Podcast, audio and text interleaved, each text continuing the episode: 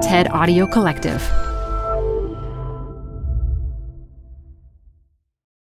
This episode is brought to you by Progressive Insurance. Whether you love true crime or comedy, celebrity interviews or news, you call the shots on what's in your podcast queue. And guess what? Now you can call them on your auto insurance too with the Name Your Price tool from Progressive. It works just the way it sounds. You tell Progressive how much you want to pay for car insurance, and they'll show you coverage options that fit your budget. Get your quote today at progressive.com to join the over 28 million drivers who trust Progressive. Progressive Casualty Insurance Company and Affiliates. Price and coverage match limited by state law. Hi, I'm Debbie Millman. Canva is great for designing visual content for work, no matter what industry or department you work in. Now, your next presentation with Canva Presentations. Start with a professionally designed template and use it as a springboard for your design. It's a serious time saver. Time to present but can't be there in person? Enter Canva Talking Presentations. Record yourself presenting and add your talking head to your slides so your audience can watch your perfected presentation anywhere, anytime. Start designing today at canva.com. Designed for work. From the TED family of podcasts, this is Design Matters with Debbie Millman. For 15 years, Debbie Millman has been talking with designers and other creative people about what they do, how they got to be who they are, and what they're thinking about and working on. On this episode, Abby Wambach and Glennon Doyle talk to Debbie on Zoom about love, career, and mental health. Well, I don't like calling myself mentally ill. It feels like Yeah. mentally ill makes it seem like I'm about to get better. I am not, Debbie. In 2009, Glennon Doyle was married with three children, and she started writing a blog called Momastery.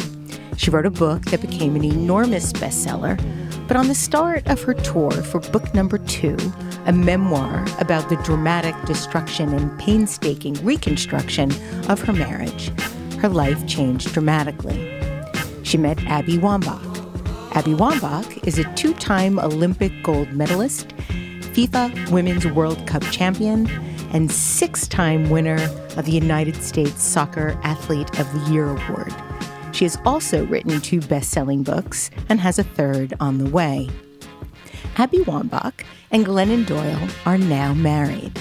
They join me today from their home in Florida to talk about their lives and careers before and after they met.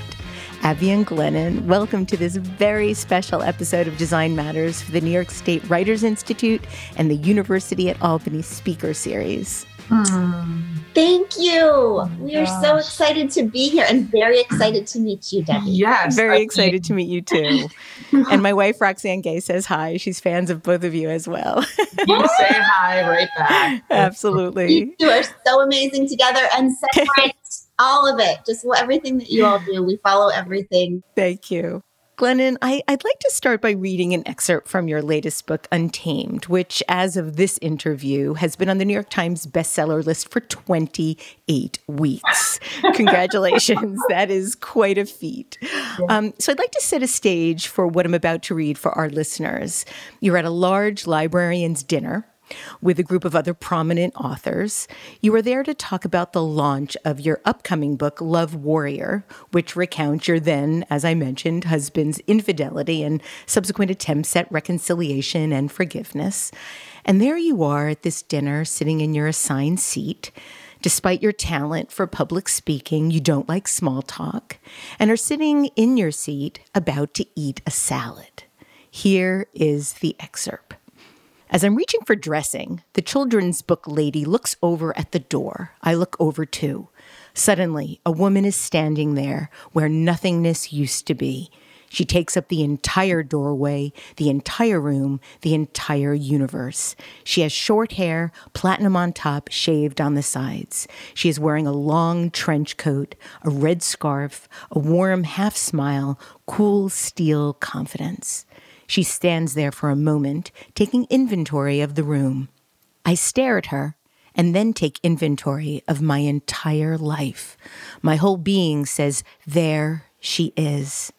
Then I lose control of my body. I stand up and open my arms wide. She looks over, cocks her head to the side, raises her eyebrows, smiles at me. Fuck, fuck, fuck. Why am I standing? Why are my arms open? Oh my God, what am I doing? I sit back down. She walks around the table and shakes hands with everyone. When she gets to me, I stand up again, turn around, face her. I'm Abby, she says. I ask if I can hug her, because what if this is the only chance? She smiles and opens her arms. Then the smell that will become home to me, skin like powder and fabric softener blended with the wool of her coat and her cologne, and something that smelled like air, like outdoors, like crisp sky, like a baby and a woman and a man and the whole world. The only seat left is at the far end of the table, so she walks away from me and sits down. Abby, Mm. My first question is to you. Tell us about your experience in that moment when you first met Glennon. What did you feel? What did you think? What did you experience with that hug? Tell us everything. Well, leading up to this event, uh, I usually like to see who's going to be at the event, kind of pick out maybe the person that I'm going to want to talk to the most, right? And at the time, I was really struggling to figure out what I was going to write in my book. And part of what Glennon's story, her backstory, was matching my current story at the time. So I kind of knew that there was maybe going to be this person that I'd be able to connect with. And when I got into the room and she um, stood up, she didn't write this part in in the book, but she actually ended up bowing a little bit. So and nobody else stood up. So this is a this is like the most supreme awkward moment in all of awkward moments. and so because she stood up, it kind of forced my hand into having to walk around the whole table to her because there I didn't I felt bad, right? Um, but as soon as I got to her, uh, there was something that was that was happening, and I, and I couldn't pinpoint it at the time. You know, she asked if we could hug. We hugged, and then I sat down. And then throughout the entire rest of the dinner, I just felt so annoyed that I was not sitting right next to her. Um, I felt curious about what the energy was happening, and then as the dinner went on, I, I it kept building. It kept building, and then uh, we got literally about three or four minutes to walk from that back room to the dais to the stage where we were going to go try to sell our books to the librarians of America. And um, there was an energy between us that was definitely both ways. You know, she was many years sober. I was dealing with trying to get sober at the time. Uh, I was like a month sober. And so I thought maybe our relationship would be based in sobriety and that she was maybe going to mentor me through my early sobriety days. And then, you know, I heard her speak, and that is what changed it all for me. Um, if you've ever heard Glennon speak, uh, it's hard not to fall in love with her. And it's hard not to listen and cry and laugh within seconds. Um, so, though that initial moment for me might not have been that there she is, like she experienced, it definitely happened throughout the rest of that night. And I went home and I read Love Warrior. And it was funny because the way Love Warrior ends, it's like a marriage redemption story. Like she figures it out with Craig in the end. And at the end, I was like, what? I was so upset. I like, it was like three o'clock in the morning and I like shut the book and I was like, that can't be right. she didn't say any of that on the stage. She wasn't right. It wasn't, it wasn't right. So that was my experience. Now, I know that the very next time you met in person, which was several months later, you had both untangled yourselves from your previous marriages so you could be together. Mm. But you did this before you even kissed for the first time. And so, in reading forward and reading um, Wolfpack and reading Untamed, there's there's not a lot of detail in those months. So I'm wondering if you can share just a little bit about how you started to move to threading your lives together at that point. Glennon? So, well, the, the wild thing is not just we had never kissed, we had never been in the same room again. Right. Until we we both we until that hotel room. Right, right, right, right. Yeah. This isn't even in the book, but at the event, Abby had an assistant who was a dear friend. Abby's assistant was watching from there was a thousand librarians in the hall that we were in, and she was watching me speak, and she was watching Abby react to me speaking. So Abby was kind of tearing up and being very emotional. And her assistant understood that Abby was going through a very hard time at that point with sobriety. The assistant came up to me at the end of the event and handed me her card and said, I don't know what's happening tonight, but I've never seen Abby like this. And I just feel like she needs you in her life. And this is unbeknownst to me. I have no idea that my assistant was doing this. And I was stunned, but I was also like, well, that makes two of us, lady. I also agree that I should be in Abby's life. so, Debbie, a, couple, a few days later, I was just stunned by this experience for days. A few days later, I wrote an email to Abby about sobriety, about my experience in early sobriety, and I sent it to the assistant because I didn't know in early sobriety, should I even be reaching out to her? I, I didn't know. I said, if you think that this is a good thing for her to read, send it to her. That's how we started emailing. So then the assistant sent it to Abby. Abby emailed me back. We ended up just writing to each other every single day, just writing, writing, writing, writing. Eventually, Abby later on put together all of our emails in a book for me and tied it. It was just like inches and inches thick. So we fell in love through It's two reams of paper. yeah, we fell in love through writing to each other. Mm-hmm. And, you know, eventually I understood that I was in love with her. Mm-hmm. And I just felt I had been through infidelity. So I had been on the other side of that inside of a marriage. And at some point I realized, okay, I don't I don't anymore believe that I owe this man the rest of my life, but I do think that I owe it to him and to myself to untangle myself before it just was so what, what we had was felt so pure and beautiful that I felt like I can't F it up by doing anything that would in the long run feel icky to the family, right?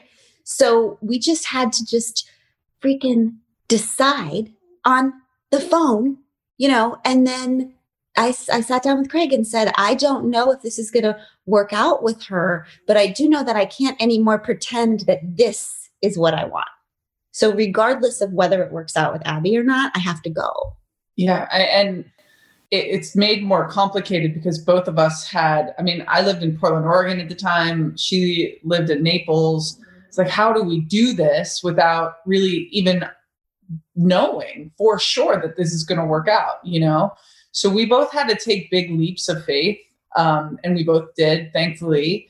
And the other side to this is the three kids, right? And Craig, and how beautifully he handled this situation. You know, when Glennon told him, the first thing he said to her, I mean, basically it was a joke, but it's true. It's like, oh, is this what all the Indigo Girls is about? right.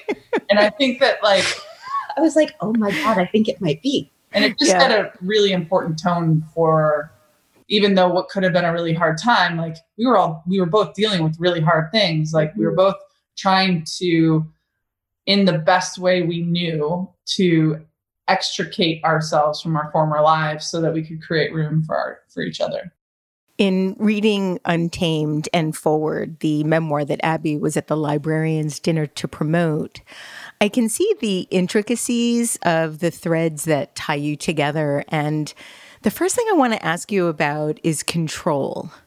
Abby, you state this in the forward. going right into it i love it You, you state this. I'll, I'll admit some hard truths about myself. I know I'm a bit of a nightmare to live with, with my need for control constantly at odds with my instinct to go with the flow. And Glennon, you write this in Untamed. I would say in my marriage with Abby, I have come to understand that I am a very controlling person. Okay, and before in my other relationships, I just thought I was a very good leader. I relate, by the way, to both of you. um, so, Glennon, what before before we get into the sort of nitty gritty of control, I do want to ask you what you think the difference is between being controlling and being a good leader. Okay, so I believe that Abby is an excellent leader. And I think it's because she finds a way to trust the people she's leading. Okay. Mm. Abby has a trust in the universe. She has a trust that, you know, things will work out. Like, I don't even understand what that means. Like, things don't work out. I work them, right? Like, I make them work. And if I don't make them work, then nothing works. Like, she believes in people, and that allows her to uh, bring out the best in people, trust when an outcome happens that wasn't exactly her idea. I think that's leadership, right? I tend, to, I think the control thing comes with a lack of trust. Okay. So I actually, to my children, to my wife, I am here to help you make all of your dreams come true. So now I'm going to tell you what your dreams are. right? Yeah, absolutely. Right. Because I just want what I really want is just my best for you. okay. So so it's a it's your a, version of best. Yes, yes, and that comes which is from, the best. Right, I, I, will tell you what's the best, and then we will all go for it. Right. Yeah. I think that the difference between leadership and control has something to do with trust. Well, it's interesting because you've said that you think that a person can control people or love people, but you can't do both. Yeah.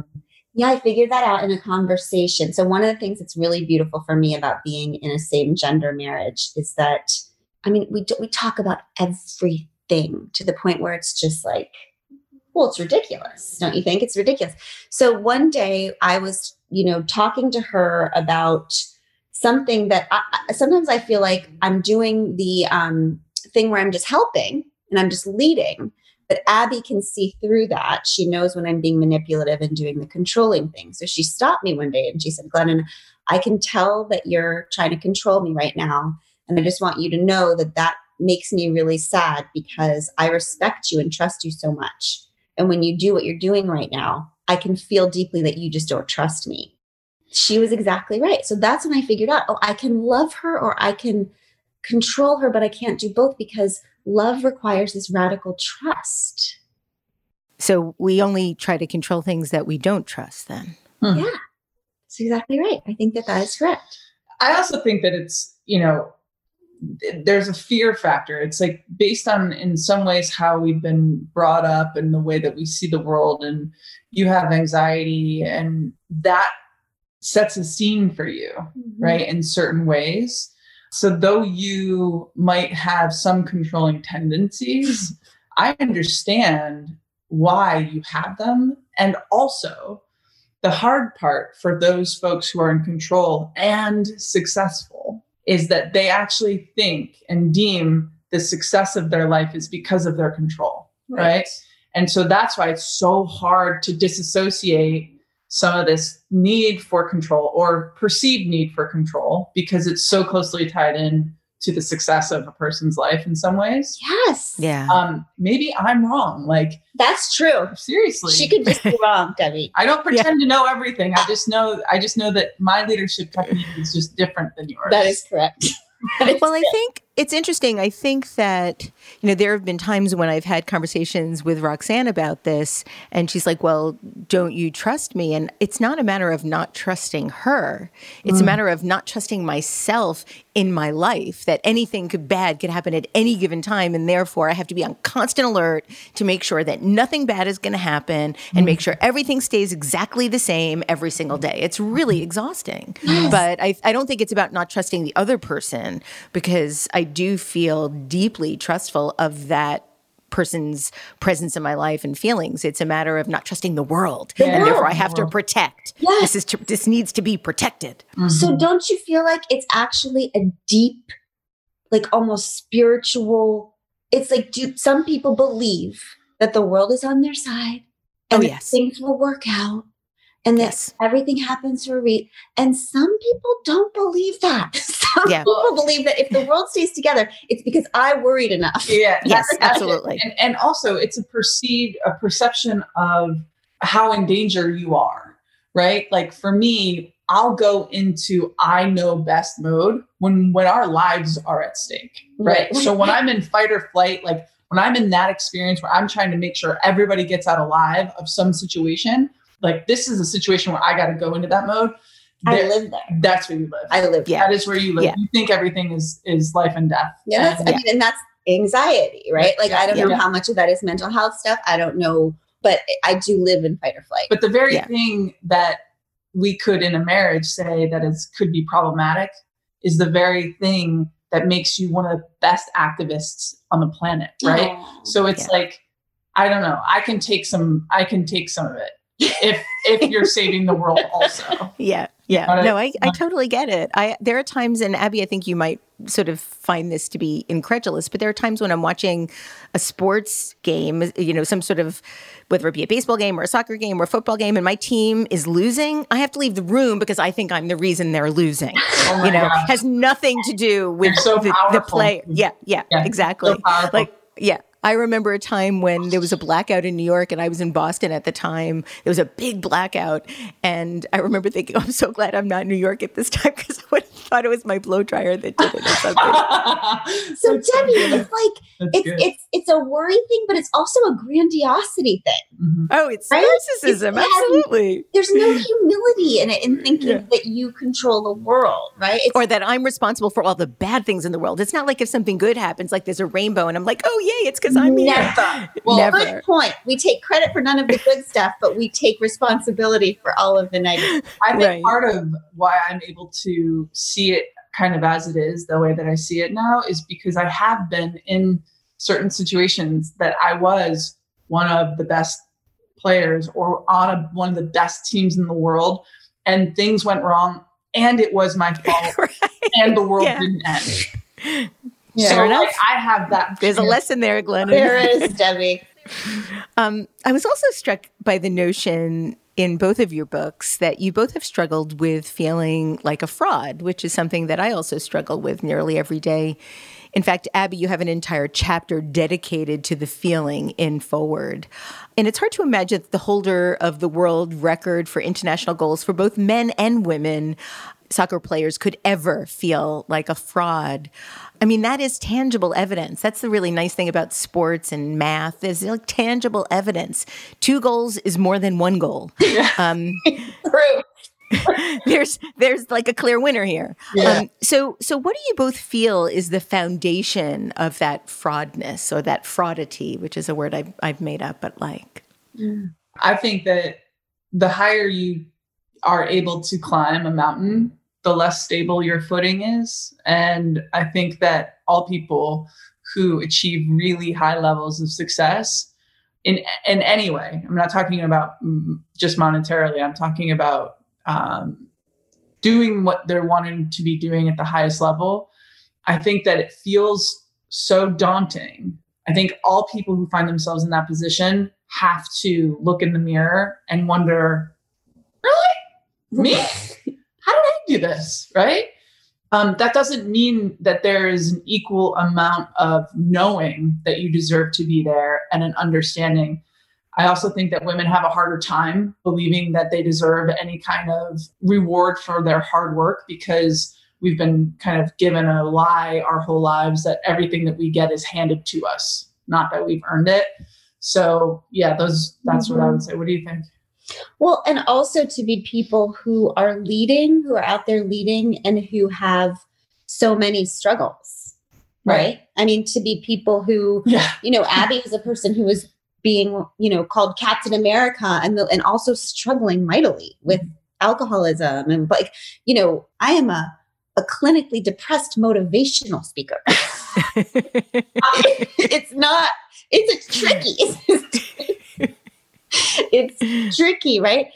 When I talk about this concept, imposter syndrome, fraud, whatever you want to call it, it is so much more relevant and deep in my friends who are women than my friends who are who are not women. Yeah. And I and I do believe that that's because we have always been a part of a culture where men can lead and can fail, and men can lead and can Mhm. have problems, and men and that is never an issue Mhm. but we all we live in a place where women are expected to be perfect Mm. whatever that means Ugh. and so any woman who is in any particular place of of power or leadership who is also human feels scared about that and and, it, and it's not a wrong feeling because women know inherently that the second they make a human mistake, that the second their humanity comes to the forefront, they will be crucified for it. Yeah. Yeah. Right? Time It's not time made and up. again. Like that's what we do to women. We allow them to rise a little bit and then we take them down. So whenever people talk about this as like something we should just get over, I always think, well, I think it's something that we should study and know how to deal with, but I think it's legit for Mhm. women. Yeah. Hi, I'm Debbie Millman.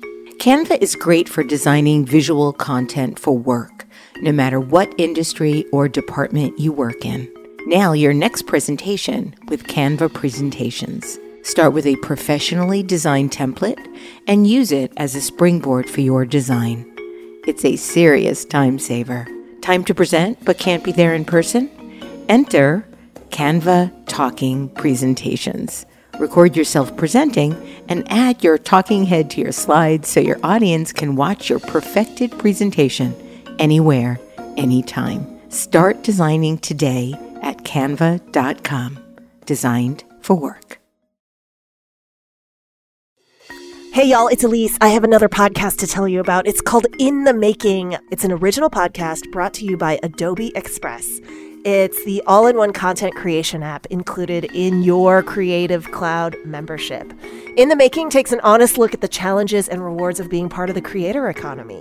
The series kicks off with Puno, who is a creative director and educator. On the show, host Teresa Au explores how you can use the principles of design to create a career you love.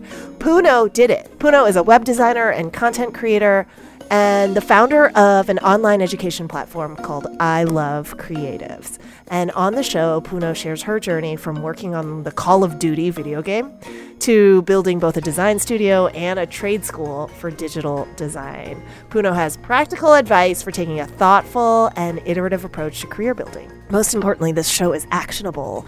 It's about how you can take your own next step in the creative world and into the creator economy. It'll help you discover creative, intriguing people who are making a living, and it'll probably inspire you no matter what you do. I know it certainly did for me.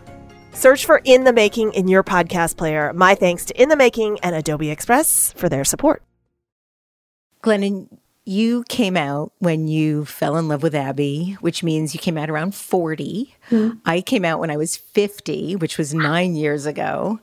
Um, and Abby, though you came out in college, you still struggled with it. You'd think by now it would be easier, but it still seems like something someone has to announce as opposed to just being that way. Um, it's interesting that people still feel the need to announce their sexuality when they're gay as opposed to when they're straight, you know? How do you feel, if if at all, that the world has changed for young people coming out now? Oh, I love this question because I think it has changed drastically in 20 years. Um, our children, our oldest, he told us years ago, he's like, I understand the fight for LGBTQ rights, but really, like people my age, like they don't really care. Like just Yeah. be you, love who you love, and like that's the end of the story. He said that's a grown up problem. That's a grown up. Problem. that's your own problem. That's- Yeah. but we have come a far way. And the interesting dichotomy between Glennon and I is that I still have unlearning to do around it because I have internalized homophobia inside of me based on my upbringing, Yeah. uh, being brought up Catholic, the fear of God or whatever is inside of me. Um, and Glennon just doesn't have that kind of shame Mm. but I just think it's been such a beautiful thing to witness over the last 20 years the the growth of our country the the rights that we now have hopefully they're not they they won't be threatened over the coming years Uh, And I think there's more to it than just like I just happen to not have shame and you did. Like I think it's because we grew up and di- we came out in different times. So Abby and I were at the bank recently and the man handed us paperwork for us to sign to become part of this bank and right he handed it to us and at the top it said husband and wife. And I just burst out laughing. I just said dude, you have got to be freaking kidding me. We're at this big table. I said, look at this. You just handed us this paperwork that says to us right here that we don't belong where you're trying to get like, man, are you out of your mind in 2020? Like, this is what I was saying to him. And so we worked it out. We talked to him about welcome to, you know, this century. And then we got back in the car And Abby was really quiet and she said, Glenn, I just, I, why is it always you that speaks out in those moments? She said, I looked at that paperwork, I noticed it, and I wasn't going to say a thing. Why is it always you? And we talked about that so much. And here's what I think is the answer to that it's because Abby knew she was gay as a kid. She grew up in a time where she was being told she was an abomination.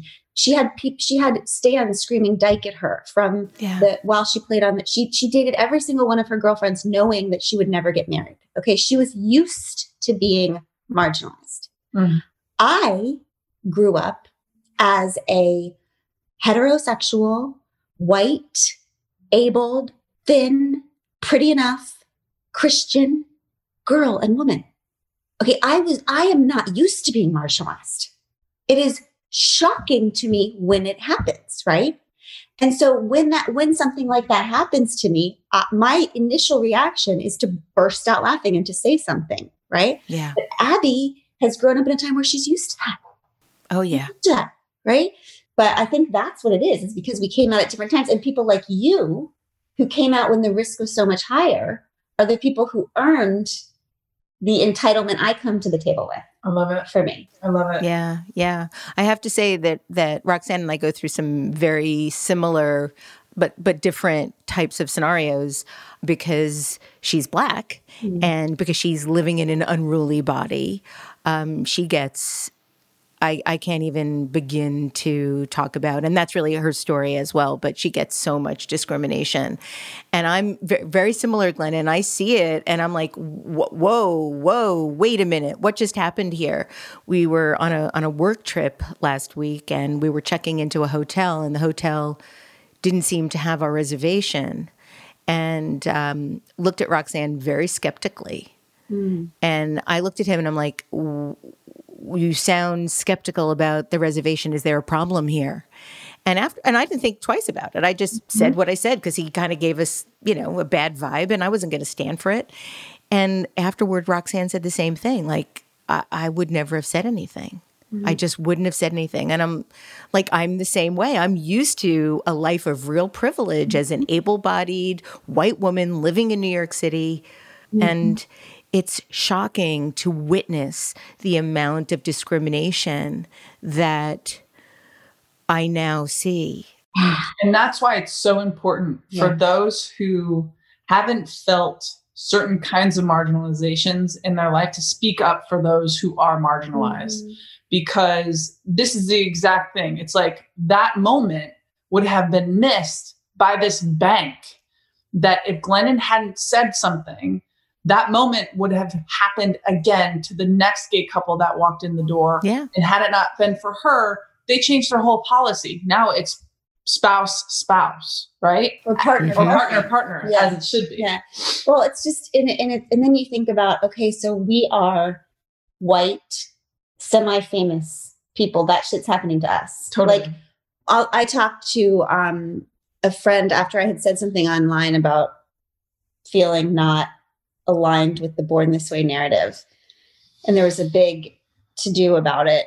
And um, I had said something to her about my experience coming out and and the acceptance and the love and the and she's and I and she said, well, you know, gayness, queerness at this moment is accepted and embraced for about 10 people. Mm-hmm. Okay. And you're one of them, Mm-hmm. right? That was an like, important point.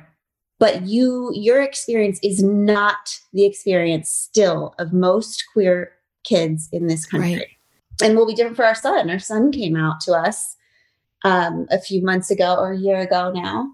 And just even thinking about his, he'll have a di- just a different. It's, Yeah. it's, it's Congratulations. Thank you. We were so happy. We got one. We got one. Well, you know, it was it was such an interesting thing for me because I still have, like I said, this internalized homophobia inside of me. Oh, so do I. That when he told us, my initial feeling was total fear. Yeah. I was so scared for him. And what that moment did for me was heal so many childhood traumas around the way that I experienced coming out with my mom. That Yeah. that it made me understand that oh, she wasn't afraid of me. She was afraid for me. For you. And that is a chasm wide difference. Mm. It made me see and understand the situation very differently. She's she doesn't want me to have a hard harder life and that it is a harder life. Also, way better life. Yeah. way freaking better. way better, Debbie. I've been on both sides, I know. Yes. Worth the hard. um, you both write at length about your deep desire to be seen and how before meeting each other, you often felt like you weren't really truly being seen by anybody. So, how have you opened yourselves up to being seen? Because I think that's a big struggle for a lot of people. Do you want to go first? No, go, babe. it's like it's not about Glennon. The way in which Glennon loves me makes me feel not just seen, but held, right? Mhm. So I've changed so much over the last four years, and it's because I feel like I keep turning into the person I believe Glennon sees me to be. Oh, that's so Like, beautiful. One minute after another, and and it, that's just true, and it and it guides me and it gives me comfort and love rather than like dread. Like, oh God, she's looking at me all the time. It's like no, it feels inspiring, and I think that that's like the big difference between any relationship I had before Glennon and now. Hmm. Good luck answering whatever part Yeah, you're going to damn, answer. that was good. I guess, I guess I, um, you're really the only person that I'm not always trying to be better than I am with. Like, I just feel like I'm, you know, an anxious person and I'm just always trying to be calm, that I'm a controlling person and I'm always trying not to be. Like, I'll, I'll never forget the first time that I had, I would say was kind of like a panic attack went in front of you. We were laying in bed and I just started this panic attack thing. And I was in the middle of it and I was so embarrassed and I was curled up in a ball in the bed. We made it through. You were just like holding me and we made it through. And then I said something like, I'm so sorry afterwards. And you said, Oh, that's like, that's just what happens to people who are as magic as you are. Like you're just feeling the universe so deeply. Like I wouldn't change these moments for anything. And I was like, oh my God. Like I can literally have a panic attack with this woman and she thinks it's magic. Like there's nothing I can do to blow this up. This is it was this ultimate feeling of safety because because I've dealt with mental health struggles my my whole life. I have this fear that like my shame fear is okay, I'm crazy and eventually they'll figure it out and then it'll be over. Right. So to have that moment and have her see it as part of beauty and not even a departure from it. Yeah, like yes, you are crazy, and that's why I love you. yeah. Yeah. like moving on. Yeah. Yeah. Yeah. I just don't feel like there's anything that is hiding that could be found out that will make you love me less. Glennon, you've written about how women are taught that the deep underlying belief about what we want is that if what we want hurts people, it must be bad and dangerous. And I was really thinking about this in relation to the dynamic between you and what you both do. And I, I started to wonder about how that relates to sports. Mm. And Abby, I was wondering if that notion flies in the face of being a competitive athlete, demanding the ball and wanting to win. Does that ever come into conflict with wanting to be generous or wanting to give other people the opportunity to do well? Do you ever feel that you need to share that? It's a really, really important question mm-hmm. because the answer is and both, right? The answer is both things can be true at the same time that you want to win, you want to be the best that you can be, you want ambition, you want money, whatever it is, right? And you can also want it for the people to your right and left. You know, the time that I spent on the women's national team was so important, not just for me, but it's important for the world because they're trying to revolutionize how leadership can actually evolve and go out and be true in the world. So our women's national team, the way that it's, that it's built is to push each other. And by pushing each other, by not being afraid of competition, right? Of competing, of of putting it all on the line, not being afraid of that allows you to make gains. So for instance, we'll go into a practice and we'll be we'll be competing, but we're not competing against each other. we're competing with each other. And that is a totally different ballgame because when you're competing with each other, right, it gives me an opportunity. Alex Morgan scores a goal. I'm like, awesome, great job. It's forcing me to turn up my volume a little bit. Oh, this is where I got to step up, right?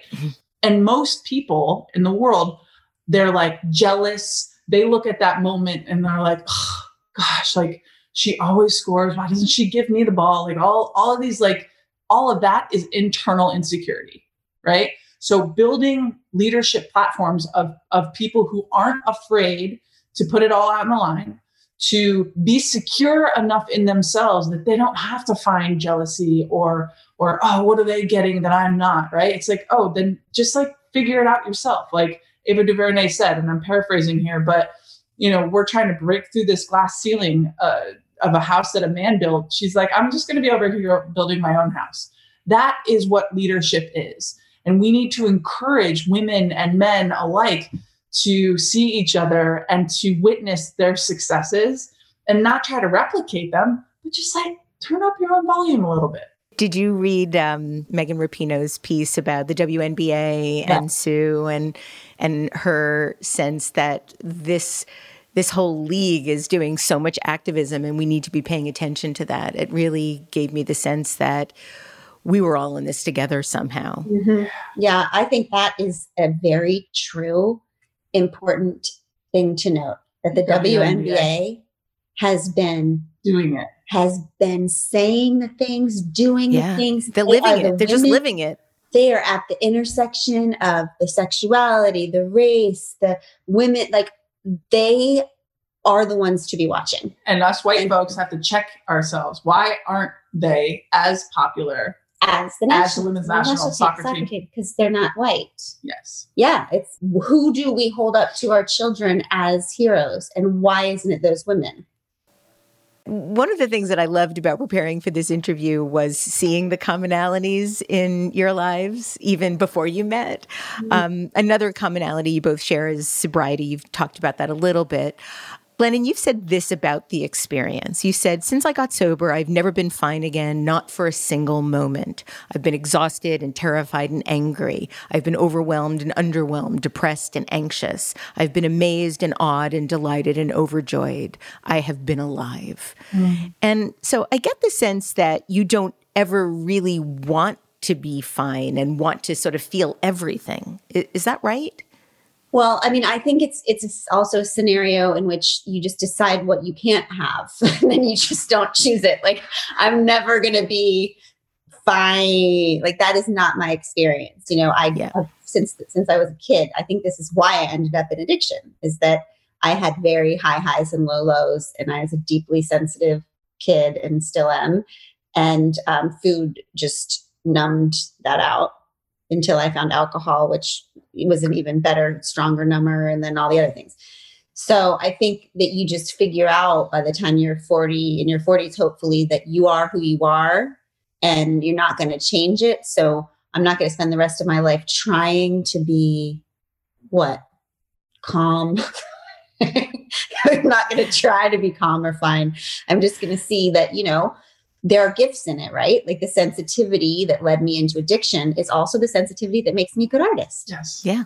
And the fire that I have, which anxiety, whatever, that makes me have hard times and it makes me sweaty and it makes me, but it also makes me a good activist. Mm, right. So it's just an, I think for me, it's a matter of working with what you have and figuring out that sometimes the thing that you've been told is your um, weakness your whole life is actually your strength.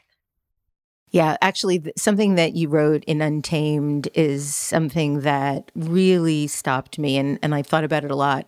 One thing that people mo- seem most to avoid is heartbreak. Mm. In fact, I once had a student tell me he was afraid to pursue his dreams because if he failed, he would die of heartbreak. Mm. And yet you say heartbreak is not something to be avoided, it's something to pursue. Heartbreak is one of the greatest clues of our lives. Mm-hmm. And and I just wanted to ask if you can talk about in what way how how can we use our heartbreak to fuel our future? you know, my job basically for the last 15 years has just been to listen deeply to women, right? That's what I do. And it feels to me like what women want the most is purpose and their people. They want purpose and connection. Purpose. Like, what if I die without finding my purpose? What if I die without ever finding my my people? Yeah. You know?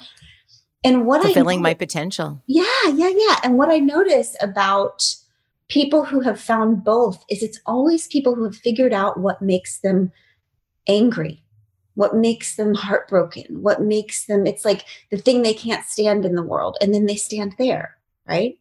What, what is so unique about people is that what breaks everybody's heart is different, right? For some people, it's animal rights, and for some people, it's hunger, and for some people, it's war, and for some people, it's racial injustice, and for some, and then what I find is that when people can sit with that and get curious about it instead of just hot potatoing it away, when they can ask themselves, okay, where are the people in the world who are working to change this thing that breaks my heart? And then they go towards that, those people, they find their purpose and their people. It's like in the very thing that we, are so obsessed with happy in this culture. Mm. What makes me happy? Follow my bliss. Okay. Well, we don't investigate the more uncomfortable feelings because there's no bond. I know this because of my work with Together Rising and all of it. There's no bond that happens that is stronger than the bond that happens among people who are doing the same world changing work.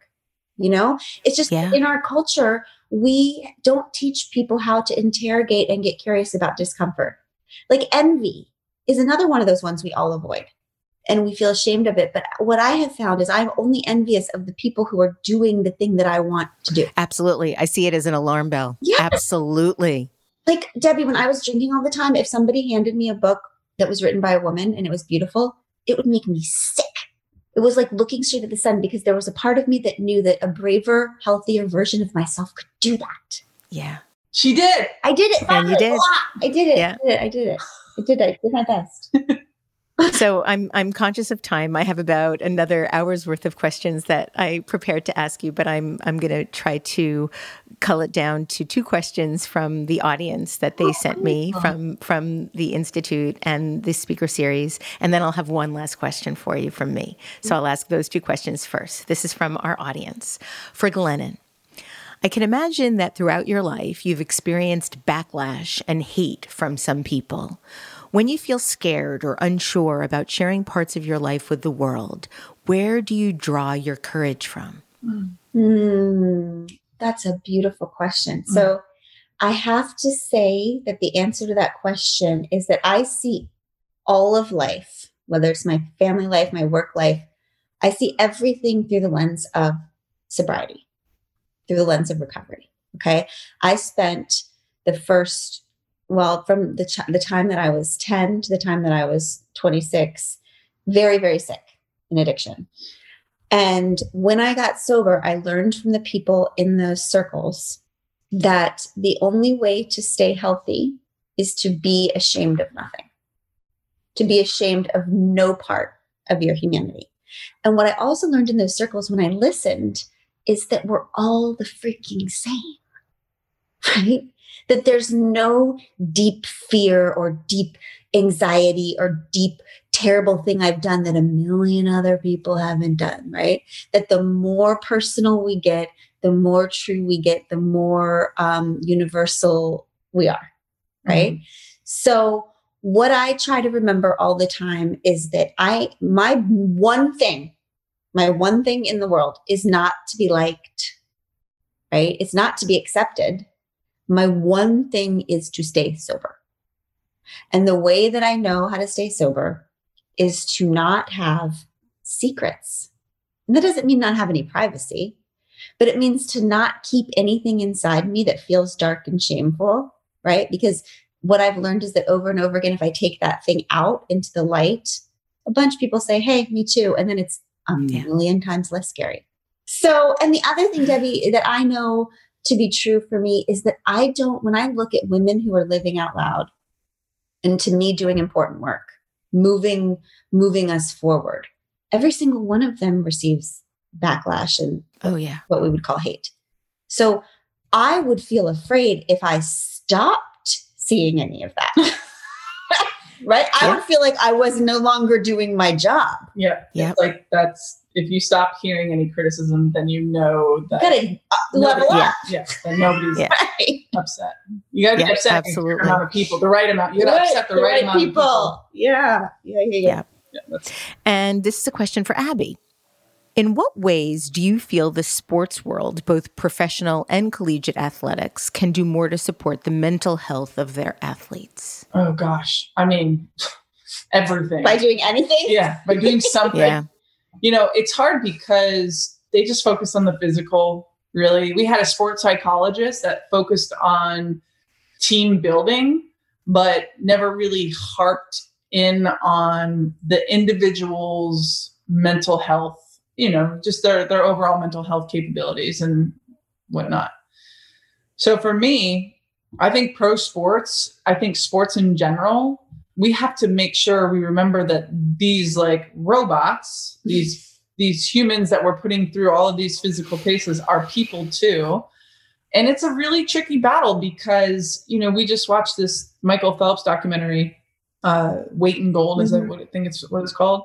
And essentially it's this whole documentary about Olympic athletes really suffering from mental illness and um, mental difference, differences. And the truth is, is like you got to be a little bit loony to do something like that for so long and to sacrifice your body and to sacrifice family time. Like there, there is a there is probably some truth to the fact that all pro athletes have a little bit of mental health stuff going on. So we have to actually dedicate some resources to destigmatizing the idea that you might be weak if in fact you do have some of these mental health stuff because I went through it towards the end of my career. I just wasn't prepared to retire mentally and financially, which caused some mental health stuff. Like, what am I going to do? How am I going to do it? Like, all the things. So, I think that if I could give the sports world any advice, it would be to invest in resources for the mental health of, of their athletes because it will help long term, right? You're going to have fewer people committing suicide Yeah. you know and and not to mention sports are inherently dangerous they're physically dangerous right and if you have any kind of head trauma involved in your sport Mhm. it's increasing the chances of some of those mental illnesses affecting that person later on in their lives and we have to start talking about it with our children right like how did that feel Right. um, not brushing things other, under the rug not saying like oh Toughen up. toughen up like you know Walk put some off. dirt on Yeah. it it's like no like we actually have to like help our kids learn how to deal with the mental struggles uh, and the emotional struggles of, of being in a team environment or a sport Yeah. It's hard to imagine, given how many times humans get colds or, or even just sort of any random ailment, to think that at some point in your life you're not going to be affected by mental illness. It just doesn't seem even remotely possible to be able to avoid that. actually a really good point Well, it's silly. It's very silly, and I think we're, I think Yeah. we're getting to the point where we understand that you know physical health isn't just for physically sick people. like we Right. all, and mental health isn't just for mentally ill. Like we all have Right. mind. Yeah Yeah, and we it's should brain all health. learn to nurture and, and take care of it. and we're Yeah. all mentally different Well, I don't like calling myself mentally ill. It feels like yeah if I We have to come up with a new depression word. and anxiety, and, and mentally ill makes it seem like I'm about to get better. I am not, Debbie. or I you're am sick, not. or you're really really sick Right. it's like i don't know i think that we just have to come up with better language and you I agree. are I agree. people so figure it out Yeah, Debbie. Okay. It works. We'll, we'll rebrand this. Um, so, the last thing I want to talk to you about, if you're willing, is sex. Oh, okay. Um, Okay. Wow. Um, so, so Glennon, this is what you wrote about sex pre Abby in Untamed. Sex in a marriage is like an oil change. You just have to keep doing it to keep things running smoothly. And later on, you go on to state that sex was a stage and I was the player. I knew how to be desired. I did not know desire. I knew how to be wanted. I did not know how to want. Then, when you talked about this lack of joy with your ex husband, your therapist asked you, if you had tried giving him blowjobs instead. um, she stated that many women found blowjobs to be less intimate. Um, you then promptly left the therapist. I did. I mean, I did. So my question to you is this, and it's it's a really serious one, and one that that I I have personal interest in understanding. My question is, how did you learn desire? Mm, This I want to know. oh my God. I love that we're talking about this stuff. I think that I started to understand desire. I think that desire was what I felt during the there she is moment. Like, I think the thing woke up in me that was like, I want her. Hmm.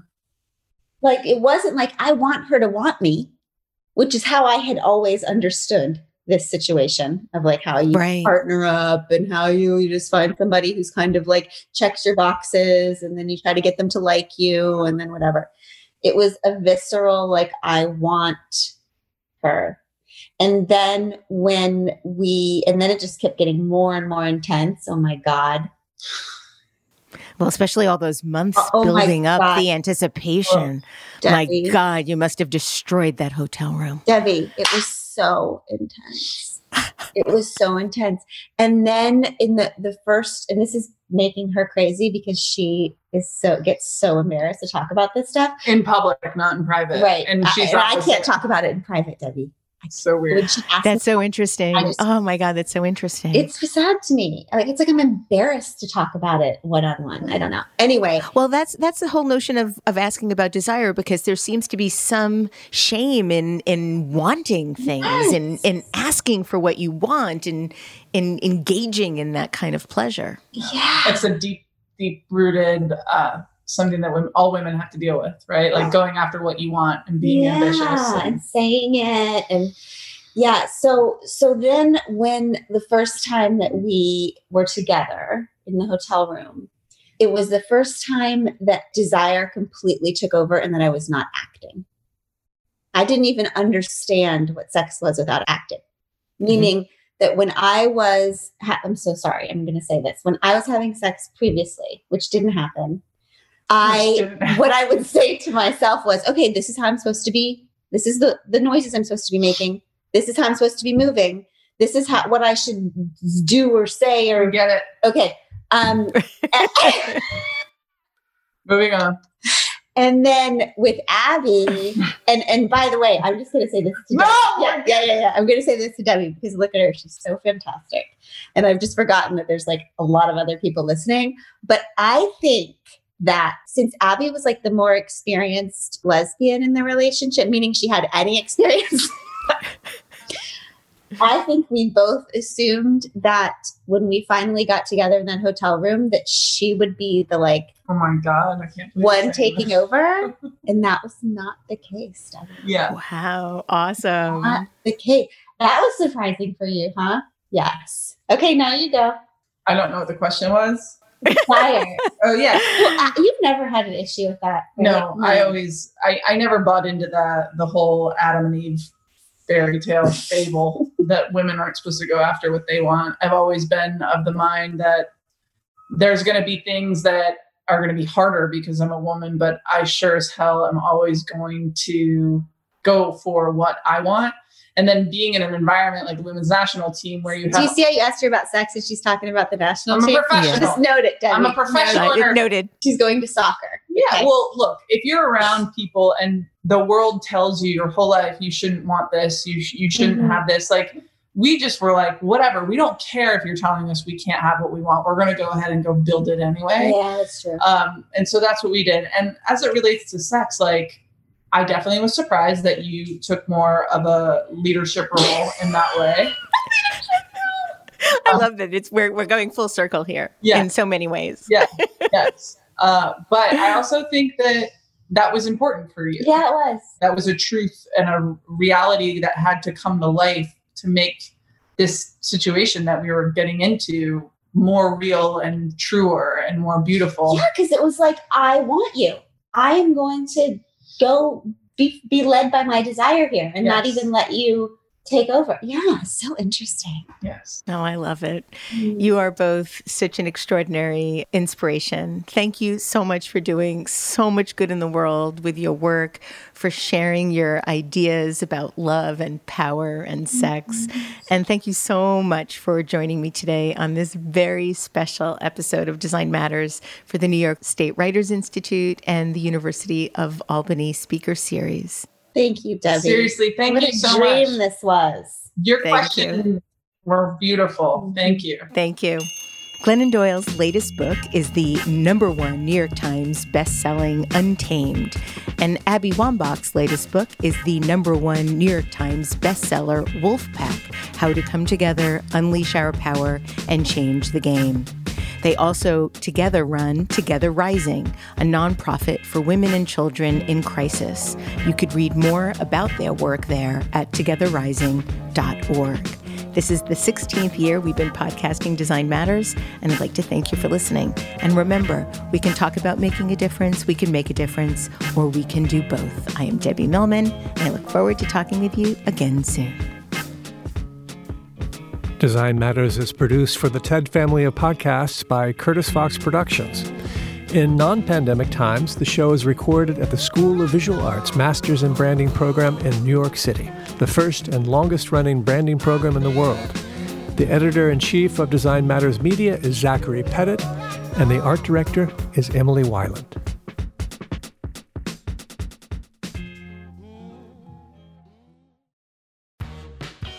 You're growing a business and you can't afford to slow down.